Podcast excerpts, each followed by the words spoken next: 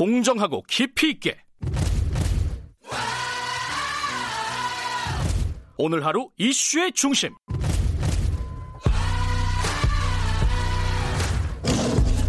김경래의 최강 시사.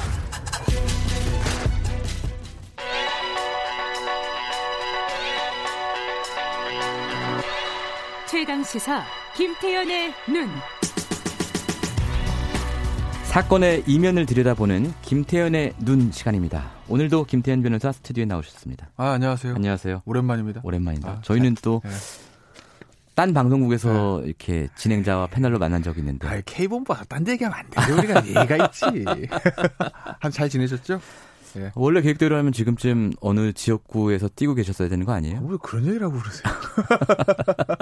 뭐 정치 코너라면 제가 말씀드릴 수도 있는데 지금은 알겠습니다. 다른 얘기해야 되니까. 알겠습니다. 예. 워낙 또 안 나가는 대신에 또 방송을 잘하시니까. 아유 그렇습니다. 여러 방송국에서 또 뵐 수 있고요. 예. 자 오늘의 주제는 문재인 하야 범국민투쟁본부 줄여서 범투본. 예. 범투본의 집회 관련된 얘기예요. 이 뭐 많이들 아시겠지만 전광훈 목사가 구속이 됐습니다. 구속됐죠. 이 상황에서 이제 어떻게 될 것이냐 이게 사실은 궁금해요. 일단은 구속은 뭐 집회 관련돼서 된 건 아니고 엄격하게 말하면 집회 관련된 걸 수도 있는데 선거법 이제, 위반이죠. 네, 선거법 위반. 예. 집회에서 했던 얘기들. 네, 그게 이제 선거법 위반으로 구속이 된 건데. 예. 근데 이제 이번 주말이에요. 근데 뭐 범투본에서는 또 하겠다고 하는 것 같은데 근데 모든 게 그렇잖아요. 집회를 이제 실질적으로 주도하는 핵심. 예.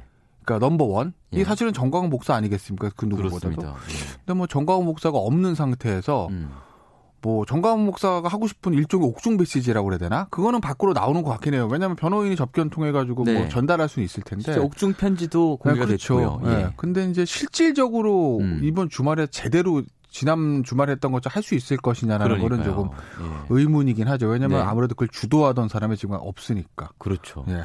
일단은 그 옥중 편지. 에서는 지금 집회가 두 번 예정돼 있잖아요. 그렇죠. 토요일하고 일요일 이렇게 예정돼 있는데 토요일 거는 일단 보류를 하고 일요일 건 고민을 해보겠다. 뭐 이런 식으로 지금 메시지가 나오긴 했어요. 그러니까 한 톤 낮아진 거잖아요. 지난주보다는. 그렇습니다.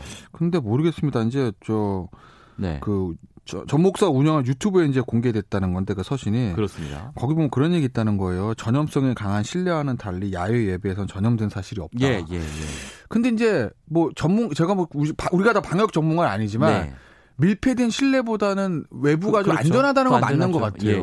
그건 맞는데 근데 이제 문제는 우리가 외부가 안전하다는 거는 외부에서 그냥 막 돌아다니고 그러니까 그러는 건데 외부에서도 따닥따닥따닥 붙어서 장기간 있으면 실내에 붙어서 장기시간 있는 것보다는 낫겠지만 그것도 안전하다고 할 수 없는 것 아니겠어요? 그렇죠. 그러니까 어떻게 보면은 본인들을 좀 더 보호하는 건데 어떻게 보면 왜냐면 사실은 거기에 범투본 이제 집회에 예를 들어서 한 10,000명 모였다고 하자고요. 거기 이제 확진자 한 분 계셨어요. 그럼 거기 안 가는 저희 같은 사람이 걸립니까? 없어요. 그렇죠. 근데 어떻게 보면 제일 1차적으로 이제 거기 참가하는 사람들이 분들이 이제 감염될 수 있는 거를 좀 위험성을 낮추자는 건데 근데 그걸 왜 안 들으시는 전광훈 목사의 말에 따르면 성령의 불이 다 태워버린다고 바이러스를. 뭐 종교적인 주장에 대해서는 제가 한번 논평하지 않겠습니다. 자 그동안 그래서 어쨌든 서울시에서는 집회 금지 명령도 내리고 또 감염병 예방법에 의해서 이제 처벌받을 수 있다 이런 경고도 하고 뭐 고소도 했습니다. 근데 이제 너무 약하다 이런 지적이 있었잖아요. 이제 이게 뭐냐면 감염병 예방법은 아무래도 형사법적 법령이 아니잖아요. 행정 관련 법령이지 형사법이 아니에요. 근데 감염병 예방법 보면은 이제 지자체장이 감염병 예방에 도움이 된다 그러면은 이제 집회를 해산할 수 있는 근거가 있어요. 근데 그거 응하지 않으면 벌금 300만 원이거든요. 그렇죠. 그리고 그건 이제 행정 법률이다 보니까 경찰이 들어가서 강제 해산시키기는 한계가 있는 거죠. 그러니까 집회에 참가해서 집에 가세요. 해산하세요 정도만 할 수 있는 거지. 안 하십니까? 벌금 300만 원? 근데 이 범투본이 벌금 300만 원이 무섭겠어요? 그렇죠. 모이는 사람들 숫자가 얼만데. 벌금 300만 원이 개개인에게 부과되는 거 아니죠? 그 단체 주체한테 부과하는 거죠. 집회니까. 그렇다고 보면. 그러니까 이제 이게 실효성이 없다라는 근거가 이제 나온 거죠. 그래서 지난주에도 사실은 서울 박원순 시장이 집회 해산을 요구하고 그리고 뭐 이 감염병 예방법에 따라서 집회 해산을 명령하고 이래도 사실 실효성이 없었다는 거죠. 없었습니다. 근데 이번에 또 이제 하겠다고 하니 네. 그럼 이제 경찰이 이제 동원하는 법률이 그렇죠. 집시법이에요. 예, 예. 예. 그러니까 이제 집시법인데 사실 이제 집시법이 예전과 다르게 요새는 신고하면 할 수 있잖아요. 맞습니다. 그럼 이것도 사실 신고된 집회니까 네. 우리가 알고 있는 불법 집회는 아니라고요. 애초에 시작은 할 때는. 네네네. 네, 네. 그런데 무슨 근거로 이제 집시법을 들이대냐 이제 봤더니 네. 자 집시법에 이런 조항이 있어요. 네. 집단적인 폭행, 협박, 손괴, 방화 등으로 공공의 안녕 질서에 직접적인 위협을 끼칠 것이 명백한 집회 또는 시위에 대해 금지, 그건 강제 해산할 수 있다. 네. 이거는 아무래도 형사법이기 때문에 집시법은 예. 이거는 이제 경찰이 사법권을 동원하기가 좀 수월해진 거죠. 예. 그래서 이 이제 집시법을 적용을 한 건데 예. 이제 법조인의 입장에서 이거를 네, 두 개를 네, 네. 좀 따져 보면 해석을 좀 해석을 해 보면 예. 이거 여기 보면 여기. 공공의 안녕 질서에 직접적인 위협을 끼칠 것이 명백한 집회. 이거는 해당될 가능성이 좀 있을 것 같아요. 아, 그래요? 물론 이제 명백하다. 근데 그 앞에 여러 예시를 들어놨잖아요. 그게 문제인 거예요. 그러니까 예, 예. 하나 더 말씀드리면 야, 명백하다에 대해서 좀 다툼이 여전히 있을 수 있죠. 여기 뭐 확신자 일단 증거가 어디 있어. 이렇게. 예. 근데 어찌 됐든 거나 전광훈 목사가 무슨 뭐 아까 얘기했던 뭐 네. 뭐 야외 예배에서는 전염된 사실이 없다. 네. 뭐 성령의 불이 태울 것이다. 이런 네. 이런 언사들 이런 것들이 지금 워낙 저 코로나19 사태가 큰 저 전국적으로 퍼진 상태에서 네. 어떤 공공의 건강 여기에 위협이 끼칠 가능성이 있다고 볼 여지는 전 충분하다고 봐요. 그래요? 그런데 예. 이제 우리 이제 진행자가 제대로 이제 지적을 예. 한 건데 이 예. 앞부분 예.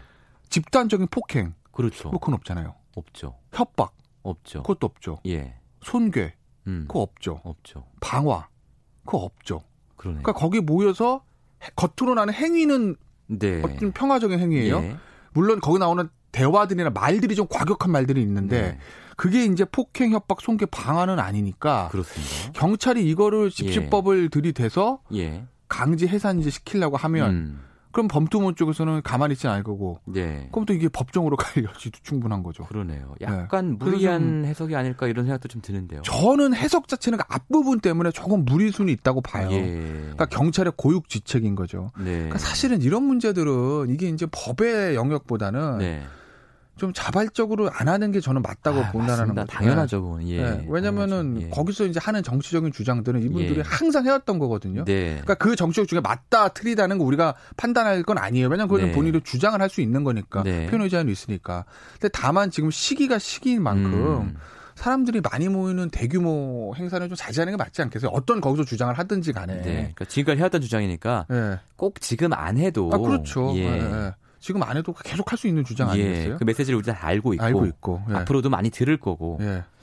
뭐 듣고 보니 예. 사실 법보다는 알아서 좀 이렇게 해줬으면 좋겠는데 결국은 그런 상황은 안 될 것 같고 예. 법에 호소하는 상황이 될 것 같아요. 예, 그래서 우리가 사실은 네. 항상 제가 지난주에도 아마 뭐 이 얘기를 잠깐 타다할 때 했는 것 같은데 네. 우리가 이제 법으로 해결 안 될 수 있는 문제들이 굉장히 많아요. 근데 그게 이제 다 법으로 해결하려고 하니까 제가 항상 쓰는 표현이 여의도에서 네. 해결할 거 서초동 가고 그렇습니다. 과천이나 세종시에서 해결할 거 서초동 가고 그렇습니다. 그러니 이게 사실 어떻게 보면 검찰 법원 권력만 세지는 거죠. 그렇죠. 네. 그러니까 좀 자발적으로 이런 부분들은 예. 조금 자제해 주시는 게 네. 우리뿐만 아니라 거기 참가하시는 분들을 위해서도 좀 예. 나은 게 아니겠어요? 예. 이 전광훈 목사가 지금 구속된 게 공직선거법 위반 혐의잖아요. 네. 근데 이제 본인은 이게 정치평론을 난 했을 뿐인데 네. 이게 왜 선거법 위반이냐 이런 입장이거든요. 그러니까 뭐 본인 입장에서 그렇게 얘기할 수는 있는데 네. 이게 어쨌든 법원에서 영장이 발부된 거기 때문에 네.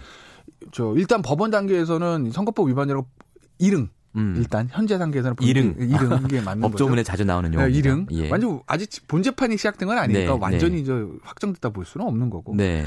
그런데 지금 문제는 이제 전광훈 목사가 이제 선거법이 굉장히 어려운데 네. 선거법은 걸려보지 않은 사람은 모른다고 할 정도로 복잡합니다. 근데 선거법에 이제 어떤 조항에 걸린 거냐면 선거법에 예. 보면 선거운동을 할 수 없는 자가 하면 안 돼요. 네. 그러니까 근데 선거운동 왜 할 수 없는 자냐면 네. 선거법 위반 관련 전과가 있는 자는 선거운동 할 수 없다고 돼 있거든요. 맞습니다. 예. 근데 이제 전광훈 목사 같은 경우는 예전에 선거법 위반 관련 전과가 하나 있다고 해요. 예. 집행유예 중이에요. 네, 집행유예. 예. 그러니까 그 할 수 없는 사람인데 네. 이제 선거운동을 했으니 이제 처벌을 받게 된 거죠. 오늘 말씀은 여기까지 듣겠습니다. 고맙습니다. 예, 감사합니다. 지금까지 김태현 변호사였습니다. KBS 1라디오 김경래 최강시사 2부 여기까지고요. 저는 잠시 뒤 3부에서 찾아오겠습니다. 일부 지역국에서는 해당 지역 방송을 보내드립니다.